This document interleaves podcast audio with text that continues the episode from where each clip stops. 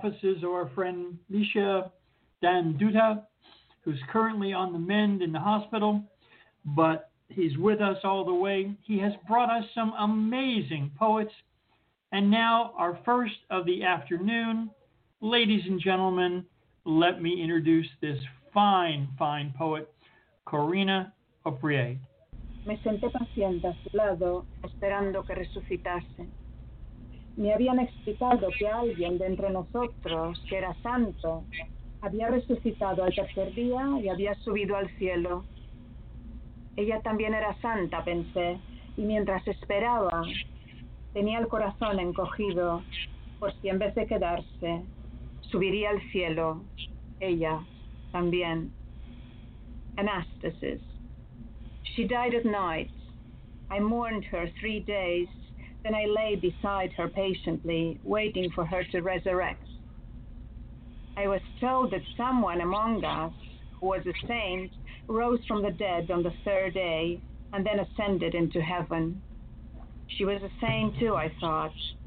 And while I was waiting, I had a heavy heart and I feared that instead of staying, she too would ascend into heaven. Beautiful. Thank you. Then I'll read another poem, maybe Mircea, when I'm like um, a minute already. You can you can just tell me to stop. Uh, the poem is called Blue Monday. The title is in English, and uh, I read it in in uh, Romanian first, and then in English. Există o viață în care mă duci de mână până în fața porții și mă aștepți apoi la ieșire ca să plecăm și să trăim în grabă, intens, ca și cum am ști că destinul va smulge rădăcinile florilor ce cresc înlănțuite în lăuntru sufletelor noastre. Ce sunt sufletele? Ca să împletească cu nuni și să le așeze peste morminte Există o viață, aceeași viață în care tu scrii pentru mine toate cuvintele de care mi-e dor, unde compui toate melodiile ce mă conțin, unde pictez tablouri ce mă adopostesc, în grabă, intens, ca și cum ai ști că destinul colecționează cuvinte, sunete, culori și apoi le împrăștie peste morminte. O viață în care ești ploaie ce face mai dens cenușiul și îi dă sens, în care pășesc alături de tine în timp ce îmi sap mormântul dintr-un instinct ubicu și permanent, care se repetă cu certitudinea că există o altă viață care durează o singură zi. O locuim cei ce ne-am născut dispuși să suportăm durerea singuri, ducând-o după noi spre capătul zilei, unde nici nu va mai exista nu ar avea sens să spunem că este o viață foarte tristă, nu fiindcă n-ar fi poetic, ci pentru că n-ar spune nimic despre clipa în care luăm foc, despre felul cum ardem lent ca să ne transformăm în cenușă spre capătul zilei. Și nici nu ar exista martori, doar în zori, soarele, pe picioarele ce ne poartă, pe mâinile cu goluri incandescente, și în zbaterea timidă, crepusculară a ploapelor spre capătul zilei, unde pândește moartea și ne întreabă dacă poemele au vreun înțeles. And in English it says, sorry, ah. Blue Monday. There is a life in which you take me by the hand up to the front door and you wait for me to come out, to go and live hastily, intensely, as if we knew that destiny will rip off the roots of the flowers that grow entwined inside our souls. What are the souls? To weave wreaths and lay them on tombs. There is a life, the same life, in which you write for me all the words that I miss, in which you compose all the songs that contain me, in which you paint all the paintings that shelter me, hastily, intensely, as if you knew that destiny collects words, sounds, colors, and then it scatters them on tombs. A life in which you are rain that compacts the gray until it makes sense, in which I walk next to you while I'm digging my tomb, in a ubiquitous, in a permanent act which repeats itself with a certainty that there is another life which only lasts one day. We live it, those of us who were born ready to bear the pain, alone, dragging it behind us until the end of the day, where it ceases. It wouldn't make any sense to say that it's a very sad life, not because it wouldn't be poetic, but because it wouldn't say anything at all about the way we're set on fire, about the way we burn quietly to turn into ash at the end of the day. And there wouldn't be any witnesses either, except the dawn, the sun on our restless feet, on the hands with their incandescent toes, and the shy, crepuscular blink of our eyelids at the end of the day when death lurks and asks if poems really make sense. Lovely. And I'll, I think I'll end because they're somehow long poems. I end with another poem which will give um, space for for another uh, for another poet to read for other type of poetry, um, which is called um, because it's not yours. And I'll read it in Spanish, the original langu language it was written in, uh, written in. No sabes acabar este poema porque no es tuyo. Te llegó un día lleno de amapolas, calladas, exangües y ausentes. Se te posó sobre los ojos como una mariposa despistada y te cegó, pero sentías sus alas tambaleantes, aturdidas, lejanas. Hoy su aleteo ilumina tu ceguera. Te habla en una lengua extraña, hecho de un silencio infinito, como un campo de trigo verde dormido bajo el sol. Te confiesa que hay muertos jóvenes que aún pueden oler la tierra húmeda, muertos que viven abrazos en la hierba, felicidades amargas que palpitan bajo la piel del olvido, últimos y sagrados deseos de inocentes desaparecidos en alguna de tantas guerras, o un hambre atávica que se filtra raíces abajo junto al olor a pan recién hecho. También te confiesa que hay muertos viejos que ya no pueden oler ni recordar olores, muertos que se han vuelto materia en descenso hacia el centro de la tierra, donde toda la vida que hemos sido se reduce a un punto ínfimo que todo lo contiene. No sabes acabar este poema porque no es tuyo. Es el poema de todos los que han vivido muerte y vida voluptuosamente. Los que saben que la tumba es el único espejo que siempre te devuelve el mismo rostro.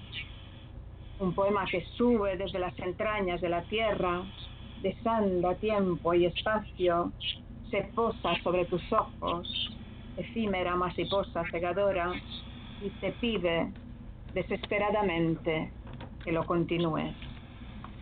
And I finish with a poem in English which says, Because it's not yours. You don't know how to end this poem because it's not yours. It came to you one day full of silent, weary, absent poppies. It perched on your eyes, absent minded, butterfly, and it dazzled you, but you felt its wings quivering, bewildered, far away. Today, its fluttering wings light up your blindness. It speaks to you in a strange language made of infinite silence, like a green wheat field fast asleep in the sun. It confesses there are young dead who can still smell the humid earth dead who feel the touch of an embrace in the grass, bittersweet happiness that throbs beneath the skin of oblivion, the last and sacred desires of innocence, lost in one of many wars, or an atavistic hunger that seeps down into roots, together with the smell of freshly made bread. It also confesses there are old dead who cannot smell or remember the scent dead have turned into matter descending towards the center of the earth, where the life we have been reduces itself to a tiny dot that contains everything. You don't know how to end this poem because it's not yours. It is, a po- it is the poem of all those who live life and death voluptuously, of those who know that the tomb is the only mirror that al- always gives back the same face. A poem that climbs up from the bowels of the earth, retraces its steps and its time, perches on your, on your eyes, ephemeral, dazzling butterflies, and desperately asks you to continue it. So I will ask somebody else to continue the poem. Thank you. Beautiful. Beautiful. Thank you. Thank you very much. That was exquisite. Uh, thank you, Mircea, for bringing it to us. Uh, the incredible poet Corina Opreae. Uh, here we go with Daniela Hendea. Thank you very much, our guests, for coming, for giving up lunch, breakfast, given uh, given the time and in different different corners of the of the globe. Um, many thanks, many and warm and respectful thanks, respectful thanks as usual for Rick for hosting us uh, as usual every Saturday at uh, uh, at this time and for his uh, um, unusual interest for poetry and for the Romanian poetry in particular. Please allow me to welcome you also with the second uh, Advent uh, week with two candles today because it is uh, the second the second Advent weekend. And to quickly introduce you three distinguished ladies coming from three corners of the world, um, all of them being Romanians and writers, each of them writing in a different language. They will tell us this, each of them particularly. So, welcome Daniela Hendea. She lives in Texas, United States, distinguished poet uh, that uh, writes, which writes in uh, Romanian and in English. Welcome Corina Opreae. Uh, she's from Barcelona, um, distinguished uh, and exquisite Romanian poet writing in Spanish and in Catalan. Uh, welcome Paula Lavric from London, uh, a young lady that it is not only an excellent poet but also a great uh, uh, a great business spirit. Uh, she managed to connect the spirit of business with the spirit of poetry, something I very much admire and I have to admit a little bit envy. She is uh, she writes she's in London and as far as I understood she writes in English uh, and uh, something all of us have in common it's that uh, no matter the language we write in we don't translate ourselves we leave always someone else to do it because translator should be more objective and have a cooler brain and a most balanced brain uh, than uh, than we are as authors. And as I allowed myself to kindly invite and kindly ask Rick whether he would admit, he would accept to be one of the authors today, because today's common idea, today, today's common uh, feature of the ones being here, they belong to the diaspora. They are in this case Romanians, but they live all over the world and uh, they will say something about their experience about it. Rick Spisak himself, as a professor, as a radio producer, as a poet, as a cultural manager, as a, a cultural director and uh, moderator, as a poet, is uh, the carrier of uh, the Central European spirit the Moravian and Slovak spirit in the United States. Very interesting, even if actually he's, as far as I know, please correct me if I'm wrong, Rick, uh, the second generation living in the United States. You are born there.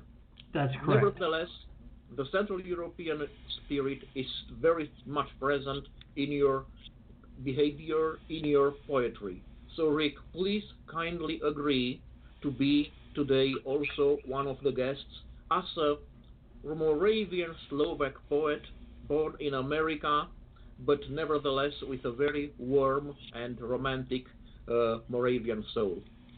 I And, would uh, accept your very generous offer to read with these fine, fine poets, whose Thank work you very much, Rick. I look forward to hearing. we are honored to be in your company. And uh, with your if you allow me last as the last on the on the list i would connect myself to this uh, constellation. Because even if formally i don't belong anymore to the romanian diaspora as i live uh, 50% in bucharest and 50% in prague or ostrava. So i'm only half diasporian. Nevertheless, I write in a foreign language. I write in Prague, and uh, the diaspora spirit uh, is not foreign to me either. So actually, we are today, I dare to say, five authors, all of them having a common feature, belonging in a certain way to the diaspora, to a certain kind of diaspora. I suggest, if Rick agrees, that our distinguished lady poets would say something about themselves as a poets and as members of uh, the Romanian diaspora. Who would like to start? Whoever. Alphabetic order is always the the most objective, and according to the alphabetic order, just a moment, Daniela, Paula, Cor- Corina. I think it's, uh, it's up to okay. you. Well, thank you, Mircea, for, for inviting me to this reading. I'm really, really pleased to to meet both Daniela and uh, and Paula, uh, to see you again, and meet meet uh, Rick. And I'm really eager to, to hear your uh, your poetry. Thank you, Rick, for, for hosting us. Well, uh, I'm going to say just a few things about about myself. I came to Barcelona. I live in Barcelona, in Spain, actually in Catalonia, and I came here 23 years ago. I'm not going to tell the reasons why because that would be a very long story. So I'll try to make it short. And um, well, I'm an I'm an English teacher in a in a high school, so I teach 16, 18 year olds English in, in a in a Catalan high school. I also work in a um, creative writing school where I teach uh, poetry. Poetry, poetry cannot be taught, but I, I do that. I mean, I have a creative writing course and, and a kind of reading club. And well, I'm a translator and and a poet. I translated uh, basically from from Romanian into Catalan or Spanish. I have translated uh, important poets like Ana Blandiana, for instance, Marin Sorescu, um, Lucian Blaga, which is a poet from the beginning of the uh, nine, uh, 20th century. A great Romanian poet. Uh, I translated like contemporary poets like Ioan Es. Pop or Dinu Flămân. And I have also translated from English. I translated a book which is called Red Bird um, by Mary Oliver, and it was a real success here in in. Uh, I received uh, different translation prizes. Um, so so I think the translation was a kind of gate for me uh, to to publish my own poetry. I I started writing poetry. Uh, obviously in Romania when I was a teenager. That was really many years ago and um, I, I, I, started publishing in Transylvania, in uh, other other uh, literary reviews. But the first book that I published here in in Barcelona, in Spain, was uh, a book called A Thousand and One Deaths. Um, Mil y una Muertes, which is a book which I wrote uh, after my mother's death. Um, it was my my debut, let's say, and uh, this book was obviously, published in uh, in Romanian uh, years later in 2018. I have to disagree with uh, Mircea. I have to say that I do translate my own poetry into Romanian, but I I write in I write in Spanish and I write in Catalan, and then I do my own versions uh, uh, in in Romanian. Then I published another book which is called Intermittencies two years later in 2018. In 2019, I published a book which is called Early Eternity. It, this was published in uh, in Colombia, in Bogota. And the fourth book I have just published it. Uh, it's called The Hand That Trembles, and is a book which I wrote in Catalan, and which is a, it, it's a book that speaks about this um, very fact that we are talking about of writing in another in another language which is not your own. It's a it's a quote by Dante, the uh, the hand that trembles, and I would have uh, really loved to be able to read from this book today, but the only book I have translated into English is the first book, which is uh, Thousand and One Deaths and I made the translation. Um, actually, the translation was made by like a rough version by myself, and then it was um, uh, in collaboration with an American, very well-known American poet, Bruce Weigl. He is a, a war veteran and a really fine uh, poet, and uh, that's the version. That's what I'm going to read today, actually, because it's the only thing I have uh, in, in English. From the other books, I have no other translations into English. I have in Romanian or in French or even in Swedish. My, uh, um, an anthology of my poetry was translated into into Swedish and it was published this this year.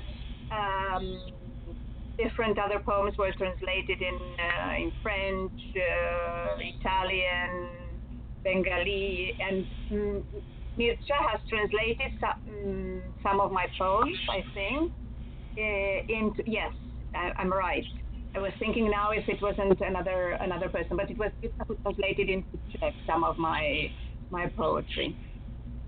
And well, um, I'm going to read from from my first book, from A Thousand and One Deaths.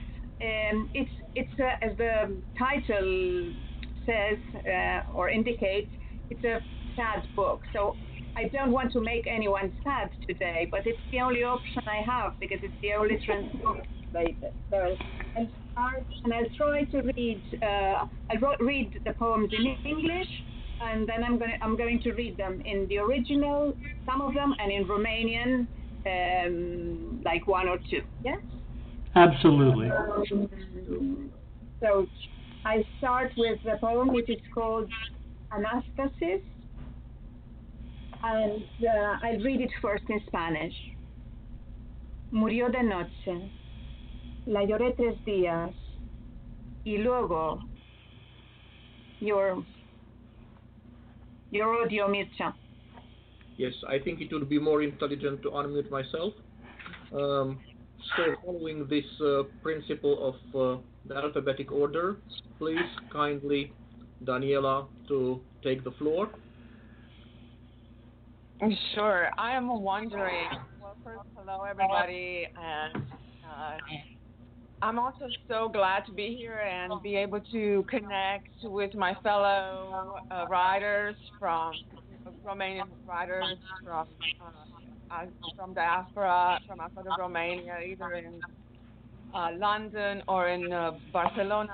Yeah, this is a very special occasion for me, and I've been also um I I keep on wondering how should I start or how should I go, go on after Corina's poetry, which truly moved me. So I need a moment to recollect.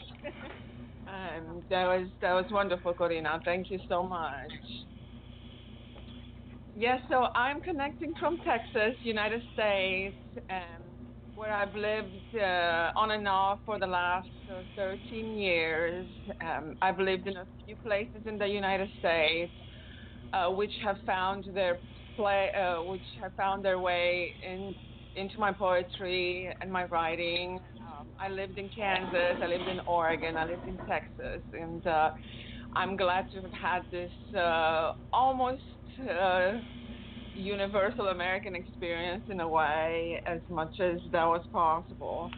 I've never planned to become an American, uh, an immigrant. I mean, um, I've always wanted to move on. Uh, after having lived for five years in Germany, I wanted to cross the ocean. I don't know what it is about wanting to cross the ocean into America, uh, but I wanted to do that. So thir- 13 years later, I'm still here.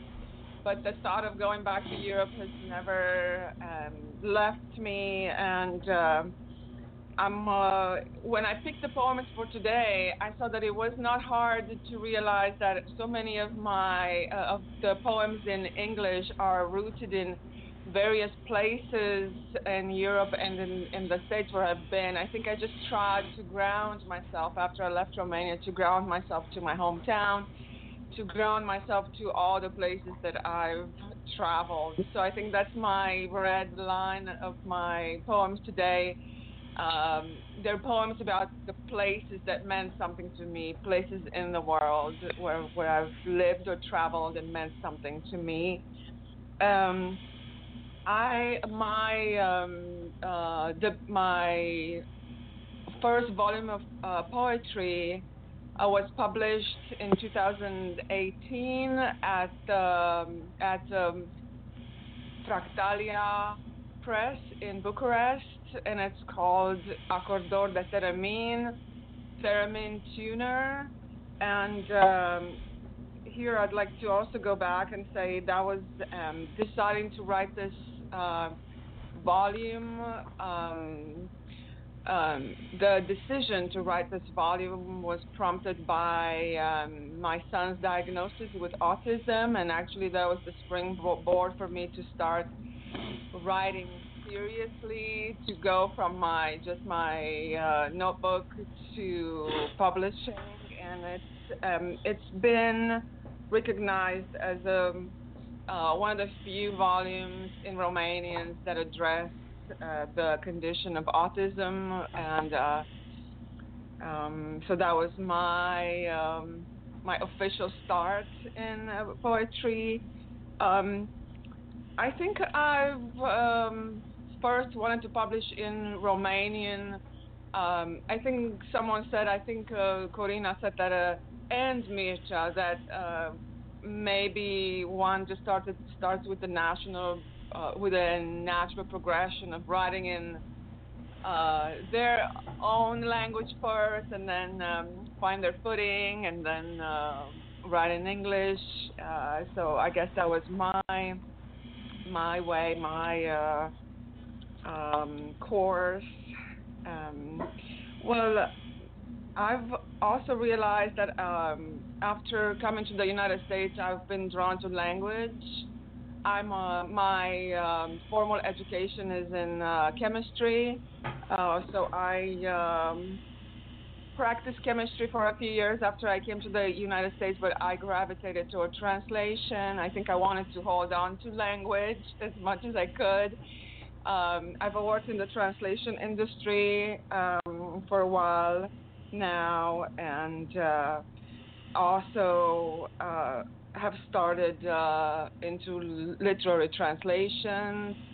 Um, having published a few Romanian contemporary poets into English into various um, English journals, and that's um, that's one way where I think I can uh, fully support uh, Romanian literature abroad by translating contemporary Romanian poet. Um, so yes, I'd like to move on to reading a few poems.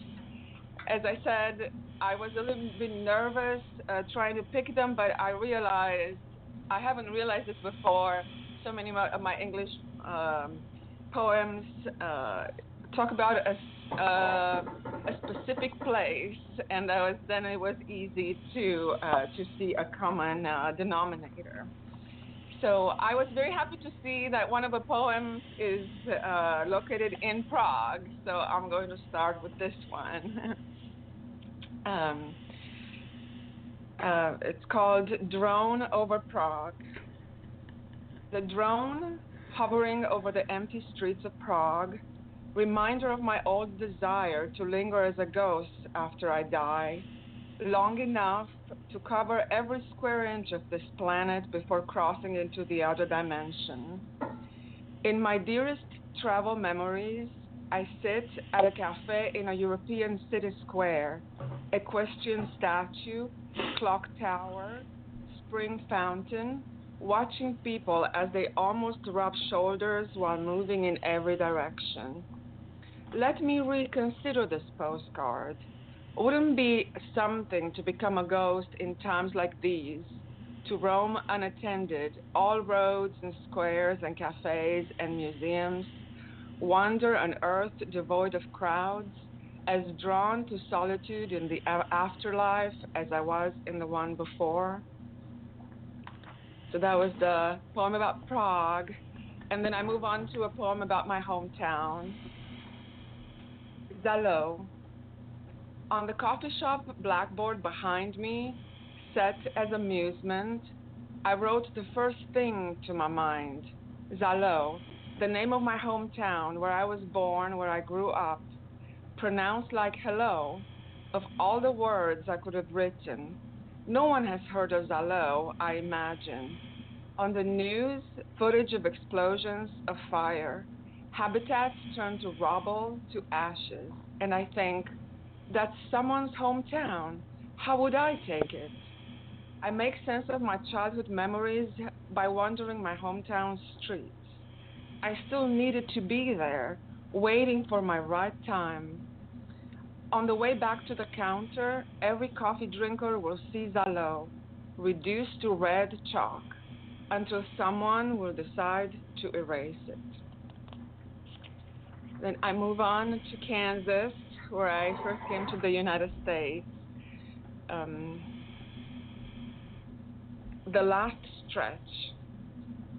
I found my seat on the small propeller plane, ceilings low aisle narrow, a carnival ride, going to Kansas instead. I bet a lot happens in Kansas, a colleague's sarcasm, when I announced going to America.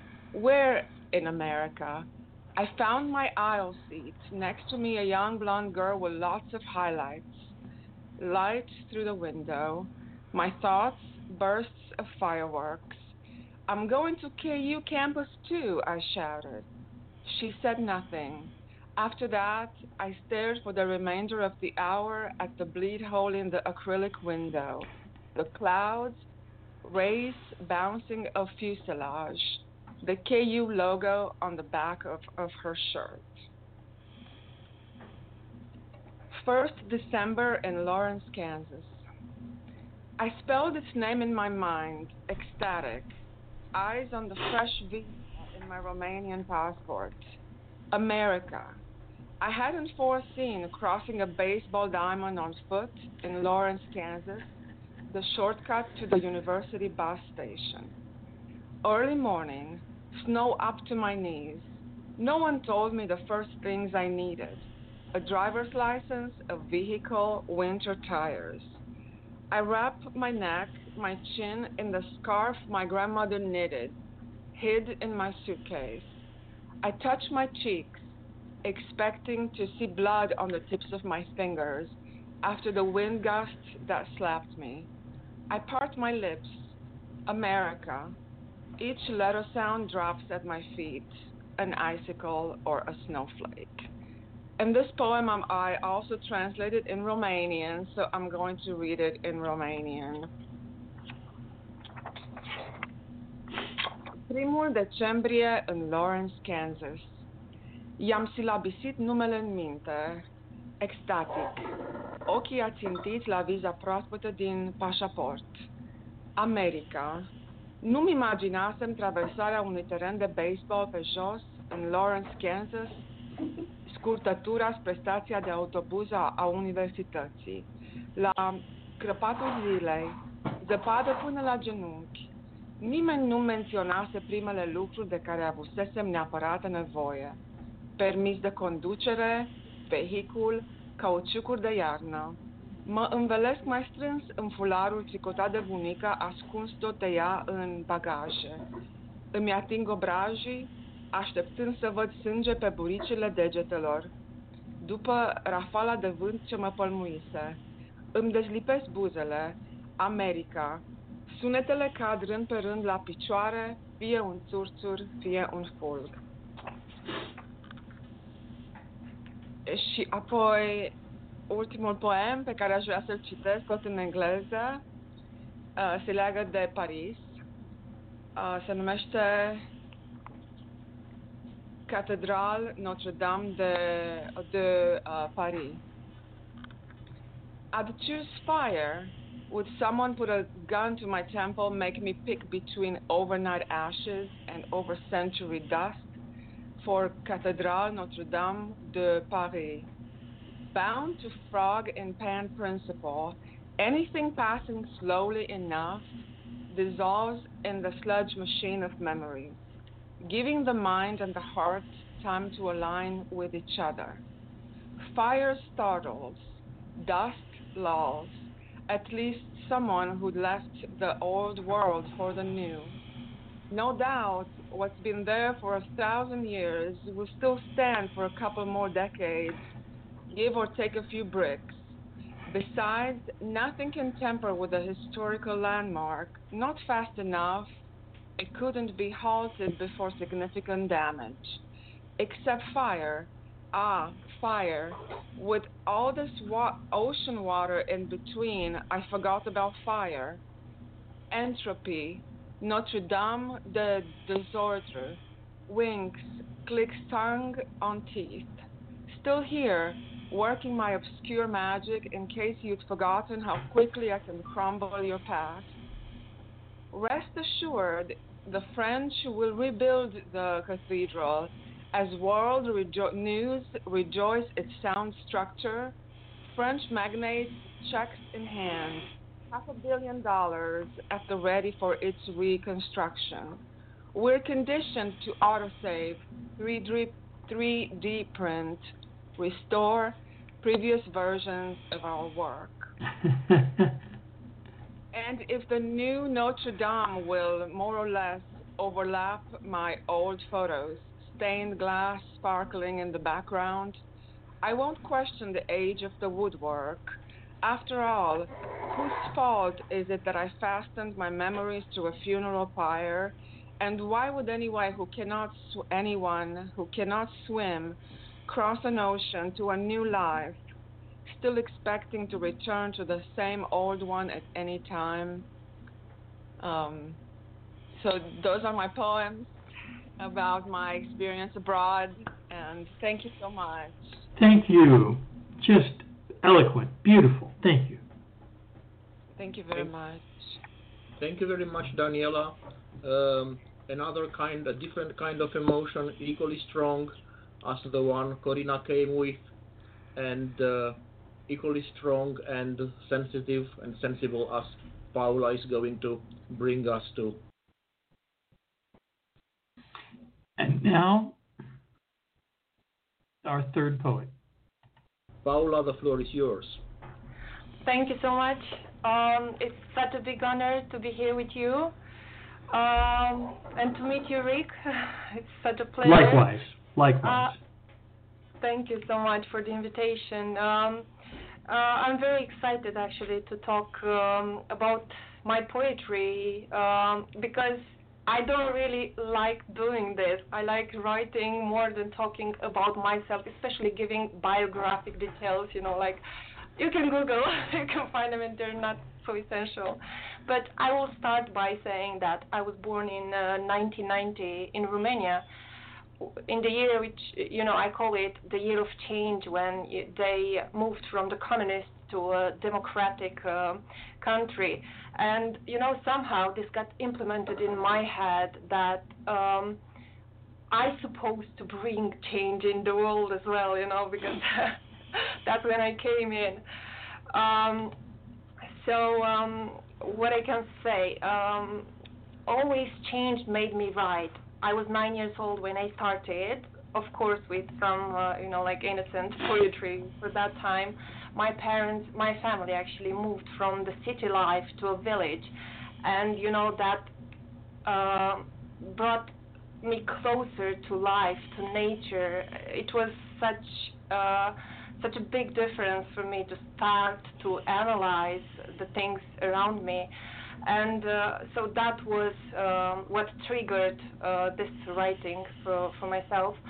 And um, also, it was six years ago when I moved here uh, in London, uh, when uh, again, after a short break, I started to write poetry again. I call that a break because it was a time in my life when I um, um, when I played a bit with uh, prose and I wrote and published a novel and uh, since I moved here, uh, you know, I I came back to my first love, which was poetry, and and again, it, you know, it was this change in the environment that um, uh, brought me uh, back there. So um, I will uh, give some details uh, about my debut in poetry. Um, when I uh, came out with my first poetry collection. That was happening in 2010, and uh, the book was called uh, Momente Sacre. In translation, would be Sacred Moments. Um, and then I had my debut in novel uh, uh, in 2014. Uh, Disputa din Micul Paris um, with Herg Benet, publisher. In translation would be The Dispute in Little Paris because you know, Bucharest is called the Little Paris. Uh, but I will not talk about the novel because we are talking poetry today. Uh, and now I have an upcoming book, uh, Poetry Again. Um, it's supposed to be released in March this year, but you know I keep moving it forward, so it's like on hold. Um, uh, and this one uh, should be called, if I keep the title, Uh, Dorul este oceanul pe care îl not câteodată. It's a Romanian poetry. Uh, in translation would be longing is the ocean I sometimes swim across. It's a long title, but it's very powerful and it speaks for uh, all the the text inside that uh, collection. Um, so um, I guess that's pretty much all I wanted to tell about myself, uh, and I will just move to uh, to reading and what I what I prepared for today. It's not going to be in the poetry collection I'm about to release. Um, they are mostly uh, English uh, poems in English.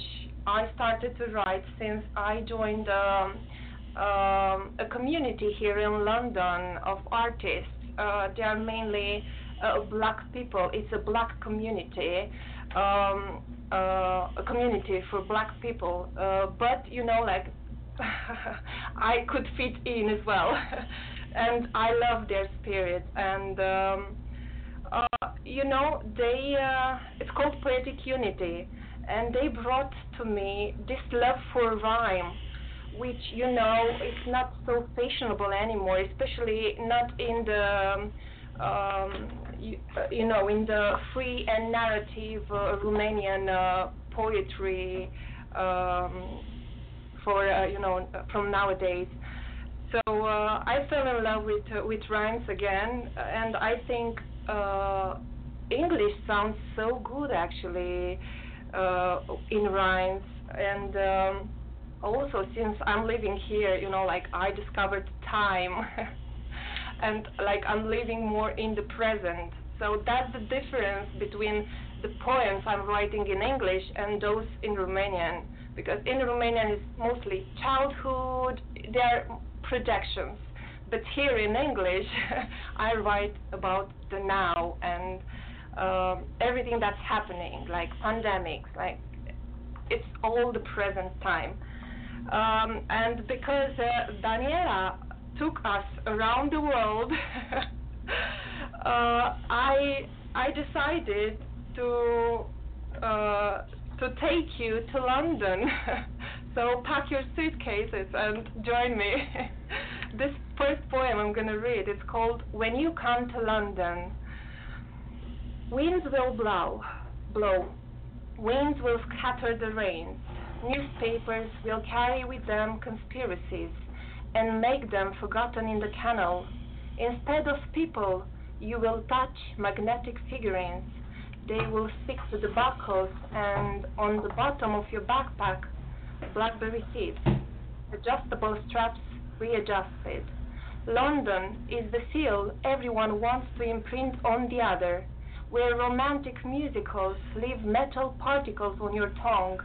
When you come on a double bed, you will embrace isolation, sterile and cold, washed at 90 degrees Celsius, dried on the barred window and wrapped in cling film. You'll see God ending up with all the satisfaction. Um, my second poem, it's called To All My Children I Decided Not to Conceive. Someone else have already given birth to you, and you belong to them and yourself as much as belonging to me. You are my child, and I am your child, possessions of a reoccurring infinity. And there is a day when our paths will cross, as travelers on the same journey, or best friends. One day we will date, spend the night together, and while you sleep, I will live, a book on your nightstand. In my book, I write for the lonely.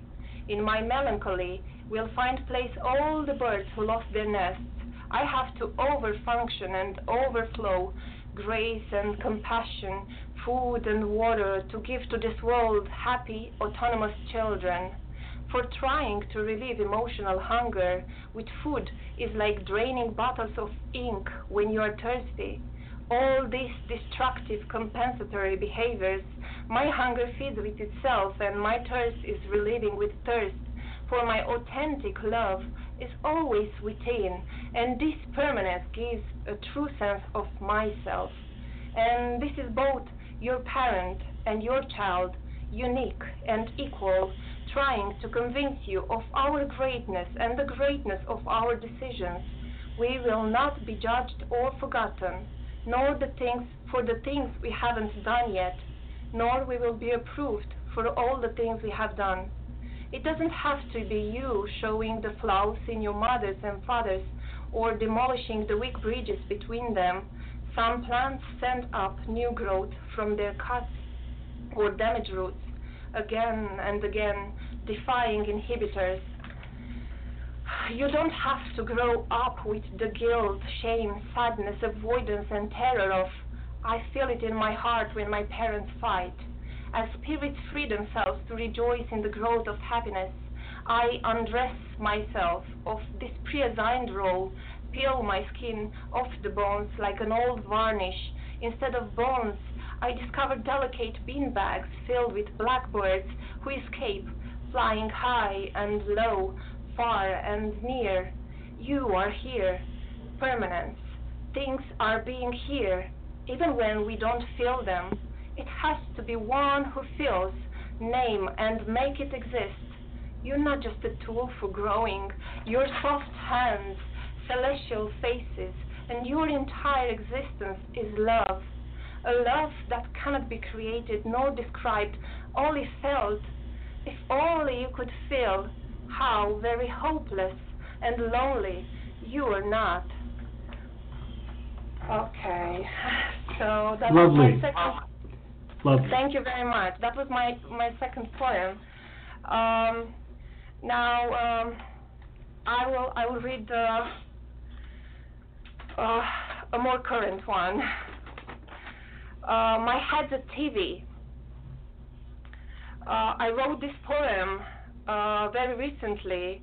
Um, you know, with all these pandemics, I was getting in the routine of keep checking the news every morning. I would wake up and I wanted to check like what's happening, which tier are we in? Second, first, are we in the lockdown again? Like you know, I was obsessed with this news and I was having bad migraines from that, and I said, no, I have to stop it or my head will explode. And I wrote this poem, and you know, it was like a relief for myself. So my head's a TV with porcelain statues on top, not a cosplaying object head, not Conti. My head is this weighty box that keeps me sitting and forces me to listen to the latest news.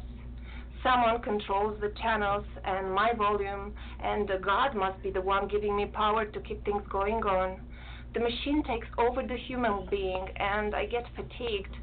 The only time I'll purse my lips and clench my jaw, reminding myself the inside only is mine. They call the supplier, call it blinking or flickering, turn me on and off, check the cables, the connectors, sometimes sometimes take me to therapy, then decide if I might be too old for this. Eventually, upgrade my head to a smart LED. My new head, aerated and minty like a bubbly chocolate, does not allow me to make memories. You know, I have to keep it clear to keep my mind. I have to keep things clear for add-ons, extras. This head acts like a top branded TV people are looking at without questioning or seeing through. They only like being told and listened to what they want to hear. That's when I close my eyes and my head becomes a radio. Okay. That was a great end. Thank you so much. Um, a very sensitive, very sensible, sensible poetry, and uh, what I would like to mention is, I don't know whether the other ones will agree or not, but I think the poetry you read is marked in a special way uh, also by uh, your, uh, let's say, civil preoccupations. I mean, I think that business spirit of yours, the chemical uh, education, uh, the education in the field of chemistry, in Daniela's case, also in Corina's case, as she mentioned already, has already mentioned the translation activity which actually determined her to start writing her own poetry. It is fantastic, it is fascinating as all those fields are letting their uh, traces, their imprints on, uh, on your poetry. Thank you very much. It was really, uh, it was really more than a beautiful experience. It was an initiating experience. Thank you very much, Corina, Daniela, and Paula. And I hope we all agree, I mean the lady poets here and me, that it is the time to kindly ask Rick to take the floor and to tell us something about himself as a poet, about his inspirational sources, about his books, and especially about this fantastic Central European spirit that is marking uh, and influencing so much not only his poetry but also his way of, his way of being. Rick Spisak, welcome here as a poet this time. Thank you, my we brother. are all ears. You're very kind. Um, I I had the great, great good fortune to be raised in uh, a large family. Uh, my father uh, was one of nine brothers and sisters. So I heard the laughter, the sounds, the songs, uh, the partying, the sadness, and the fighting uh, that comes with a large family. And when I would go to my mother's family, uh, my grandfather always had the music of Slovakia on the radio, and uh, I, I listened, and and that music uh, became very, very much a part of my life. Uh, I started writing as a young man. I always knew I'd be a storyteller. Uh, I will say that much of my writing has been moved by a spirit of community. I was uh, raised in a Roman Catholic community, but I found myself at odds, even as a young man, with so much of, of doctrine and dogma. And, I, and it all kind of came to a head. And, and really launched me as a as a social minded writer uh, because I felt very much the spirit of liberty, the spirit of the Enlightenment, that we've made this progress from kings and princes, and and uh, and there was a human dignity that came into the world with the spirit of enlightenment, and, and I very much felt part of that. And uh, as a, as a young child at 12 or whatever, I'm standing in line at the Catholic Church, and we're all being confirmed as young people in the church. And I saw these children each kissing the bishop's ring, and I realized for the for most people it really meant nothing. But it seemed to me an affront to human dignity. And I realized there was no way I could explain that that that as a 12-year-old in a world of grown-ups, I was I was really without words. I could not speak. So, not being a fool, I said, "Well, Richard, just go through the motions." Just do this simple thing. It's a small matter, means nothing to anybody but you. Don't blow this up. I should just quietly do it, walk through it, don't worry about it. But when the moment came for me to kiss the bishop's ring, I couldn't do it. I shook his hand.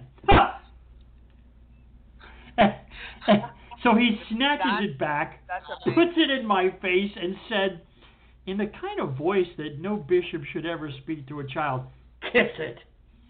Well, that clenched it for me. So I shook it again, and in front of the entire church in brand new cathedral, hundreds of people, lots of my relatives, he said, Get out of my church.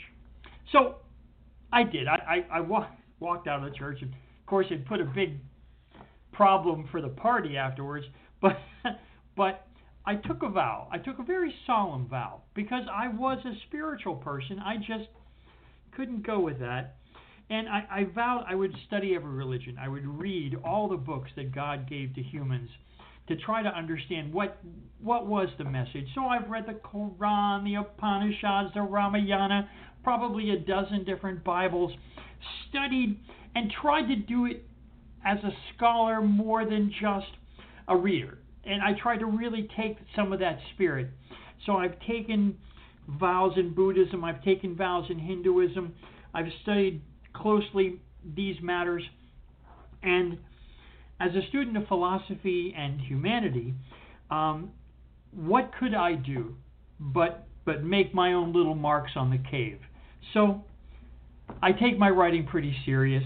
I've published two volumes of short stories, thinking that in America um, as writers go, the world takes prose and, and, and long form novels very seriously. They just don't read them. and poets seem to have this funny little corner of literature where nobody takes them seriously. And yet, you know, and I know, that poetry is such a vital part of language, such a vital part of literature. Poetry is used to sell products, poetry is used in sport if poetry wasn't powerful, they wouldn't do it that way. They wouldn't use it that way. So I, I decided as a young man that I would go to poetry competitions, which is so absurd to me. How can you compete of, as a poet? That's stupid. Poets want to share. Poets want to say, "This is that funny thing that I thought, and what do you think?" So, so I went for the community, and and as the fates would have it, my work was recognized. I was given opportunities to continue. And uh, I was actually even given a radio show when I won a poetry contest. And I thought that's got to be the strangest way of getting into radio you could ever imagine. So, as a storyteller, I've worked in radio and television. I'm a commercial writer. I write for the internet. I do write marketing. That's what I do for my living.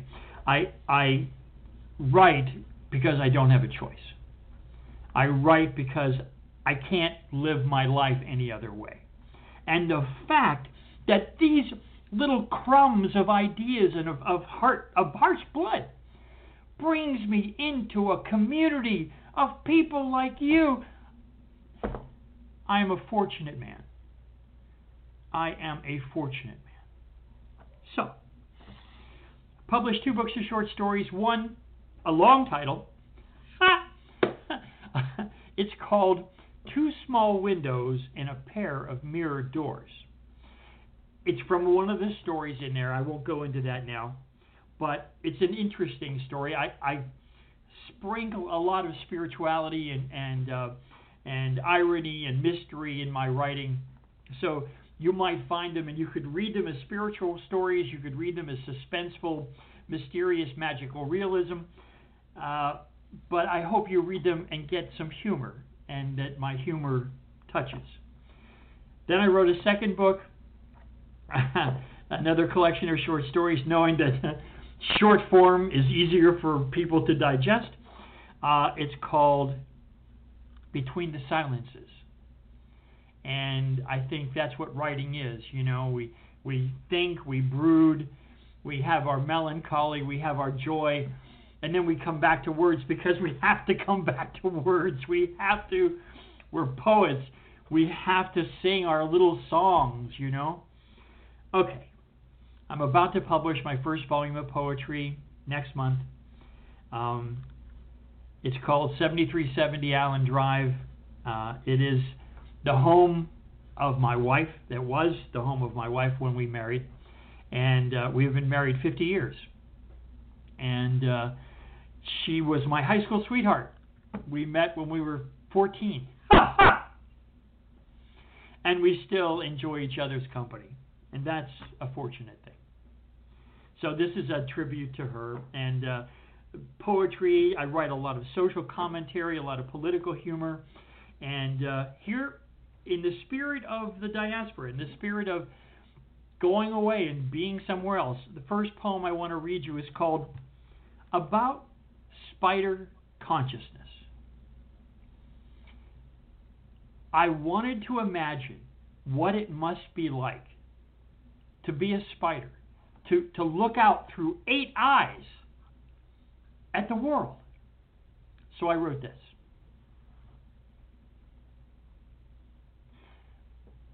I try to imagine processing a world with multiple compound eyes.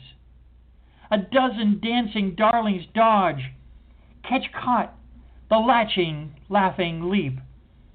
Tender fibers dance, extending from each chancing, glancing limb, sensing not only the earth's passing exhalations, but also the immense, intense staccato pressure of the passing, flapping fly, or the dallying, crazy, bouncing, flouncing dance of a butterfly's weaving chance, passing, flashing by a dozen sparkling, spying eyes. What a marvelous, dancing, darting life it must be. Then we see, bouncing onto our dancing dinner mat, some delicious, gentle fly's prance. Excited iridescence in its fast beating enthusiasms. We're wakened from our dreamy musings, from our somnolent dreams of dizzying heights and leaping capture.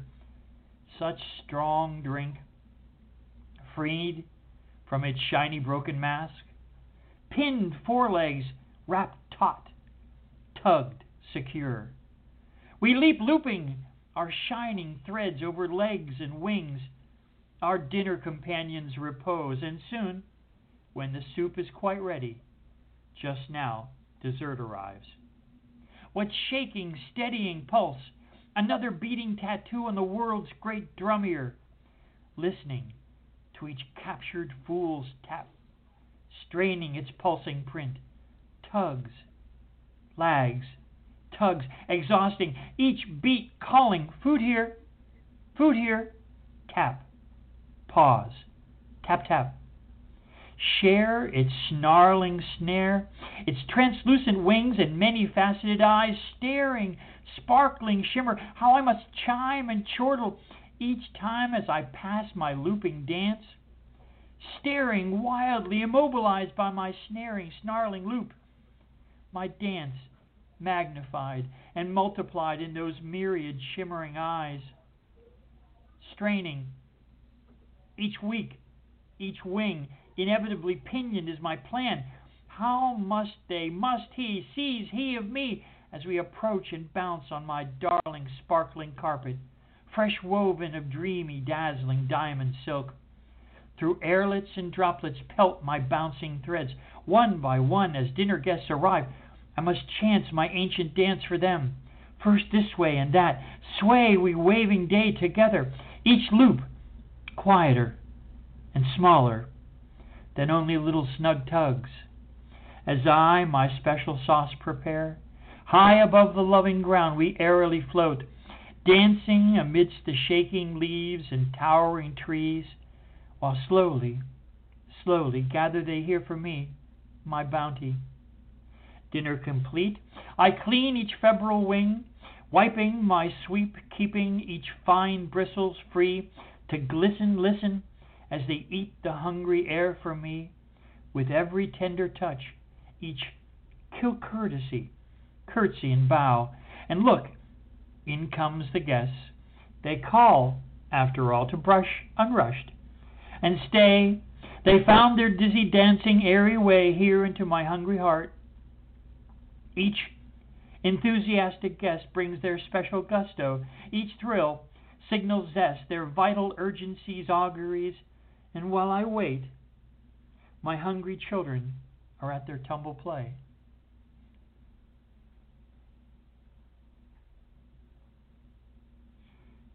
Thank you. Well, all in all, it is only one thing I can say.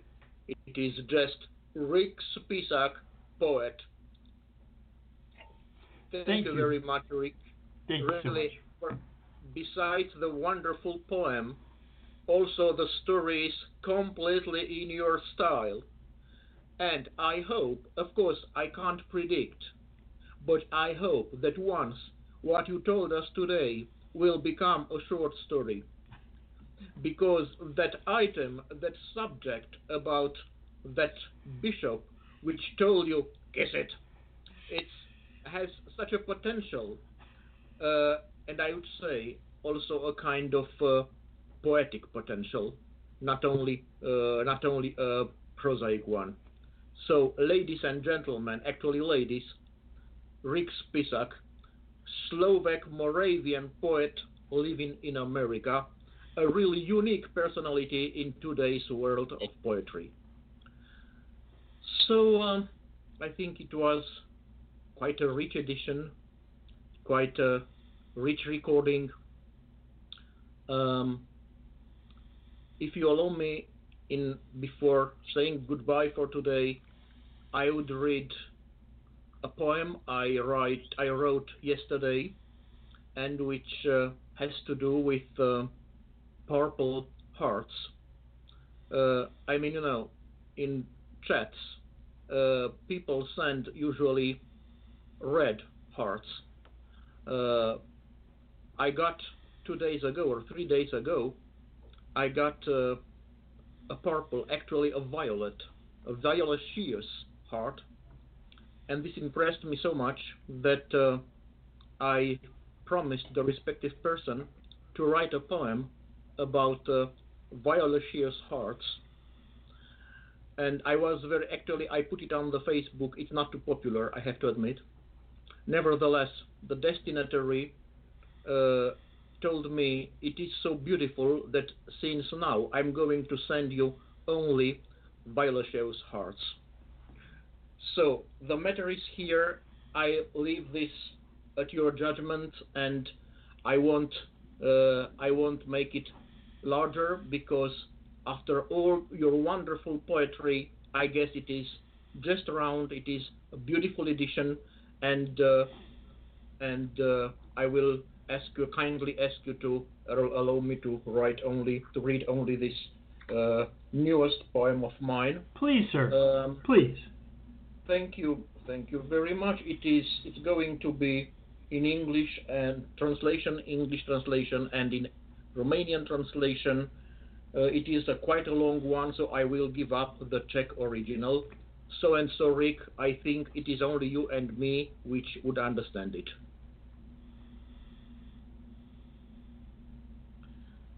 Anesthesia. a huge Christmas tree arose all of a sudden in your life. On its left side, your wishes, dreams, desires, and delusions so far. On its right side, things you have achieved so far, desires and dreams that came true, fulfilled wishes, successful projects or initiatives. You ask yourself, what's hanging in that tree that has stopped communication between its right and the left side? And why success no longer remembers initiatives or processes that were crowned with it? Why successful projects seem to have forgotten they are successful? And especially, where are all your failures, defeats, and fiascos disappeared? You don't have much choice. Although it is only the first Advent week, you will have to take down your Christmas decorations for finding out where the problem is, then throw the tree away so that everything would go back to normal as before. You are sorry, of course. As the huge decorated Christmas tree was so beautiful. But you did it, and the result looked promising, at least a part of it. Successful projects remembered they used to be successful. However, the failures were still missing. Nevertheless, you found such a strange violaceous heart on the very place where the Christmas tree stood. You don't even remember having such a Christmas decoration. At that moment, your friend Tony called impatiently reminding you that in 10 minutes you were to perform together live on Nova TV. You made it in the last moment. However, you both improvised very well and did a great job in the end. When you got home, the violaceous heart was no longer there. Anyway, you had completely forgotten about it. You felt a little thrill connected to it only a little bit later in the pub when Tony asked you whether you don't intend to decorate a Christmas tree this year. But as it happened, after five beers, you felt like giving up on it. But no, without even knowing why, in the end, you answered quite inappropriately, I'm snowing. Everybody burst out laughing. Hey Jude, your co-host is 30 years dead. You knew very well he was alive, and 92. And you knew the other ones knew it too. You also understood why did they mean what did they mean calling him dad? And this time, you really gave up on it. You got up from your table with your empty pint and went to the counter. One more, please. The waitress was smiling, and her shiny lips took the shape of a violaceous heart. Forty-two, sir. Fifty. Oh, here's your... No, thank you. Keep the change all right. And now, the Romanian translation. Anestezie. Dintr-o dată, în viața ta a crescut un imens brad de Crăciun. În stânga lui, dorințele, visele, iluziile tale de până acum, în dreapta, ceea ce ți-a reușit dorințe și vise împlinite, proiecte reușite, inițiative de succes. Te întreb ce anume se află în acel brad încât a reușit să întrerupă comunicarea dintre partea lui dreaptă și cea stângă. De ce proiectele de succes par să fi uitat de succesul lor? De ce succesele nu-și mai amintesc ce inițiative au încununat și mai ales unde au dispărut toate eșecurile, înfrângerile și fiascourile tale? Nu ai de ales. Deși este doar prima săptămână de advent, va trebui să despodobești bradul pentru a afla unde este problema și apoi să-l arunci, pentru ca totul să fie și să funcționeze la fel ca înainte. Ți-a părut rău. Uriașul brad de Crăciun împodobit era foarte frumos, dar ai făcut-o, iar rezultatul părea promițător, cel puțin în parte. Proiectele de succes și-au reamintit de succesul lor, totuși eșecurile încă nu au reapărut. Exact pe locul unde fusese bradul, ai găsit o inimă ciudată, de culoare violacee. Nu ți amintești să fi avut vreodată vreo asemenea decorație de Crăciun. În acel moment, te-a sunat prietenul tău, Tony, pentru a te aminti, alarmat, că în 10 minute urma să intrați împreună în direct la televiziunea Nova. Ați ajuns în ultima clipă. Dar ați improvizat perfect și ați scos-o la capăt cu brio. Când ai ajuns acasă, inima violacee nu mai era acolo. Și oricum uitasești complet de ea. De-abia mai târziu, în cârciumă, ai resimțit o urmă de fior când Tony te-a întrebat dacă anul ăsta nu ai de gând să împodobești un brad de Crăciun. Cum însă lucrurile se întâmplau după cinci beri, ai vrut să lași treaba baltă. Dar nici tu nu știi de ce. În cele din urmă ai dat un răspuns destul de ne la locul lui. Eu mint. Toată lumea a început să râdă. Băi, dudă, cohoul ăla al tău e mort de 30 de ani. Știai că trăiește și că are 92 de ani și că ceilalți știau și ei acest lucru. Ai înțeles și de ce spuseseră mai înainte că era mort. Te-ai ridicat de la masă și de data asta chiar ai lăsat o baltă. Te-ai îndreptat spre teșghea cu halba goală. Încă una, vă rog. Chelnărița a zâmbit, iar buzele ei strălucitoare au luat forma unei inimi violacee. 42 de coroane, domnule. Poftim, 50. Vă dau imediat. Mulțumesc. Păstrați restul. So thank you. Thank you very much, all of you. Thank you for joining this marathon edition, but I think maybe one of the beautiful ones we have ever had. And uh, see you again uh, with uh, the next opportunity.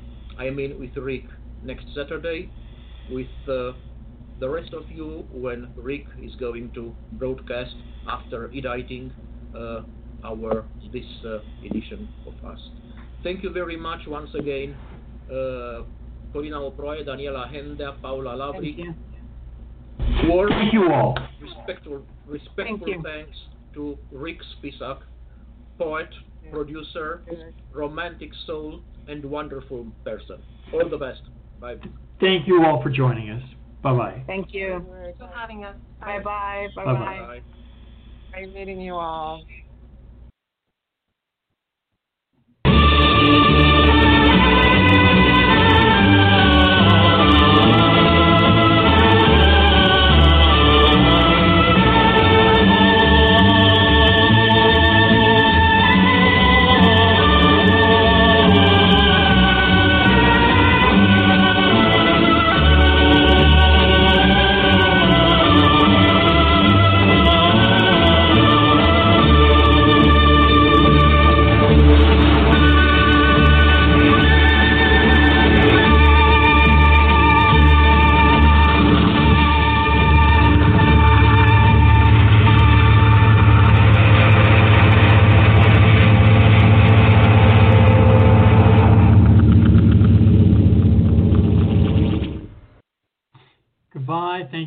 Much. We'll see you next year.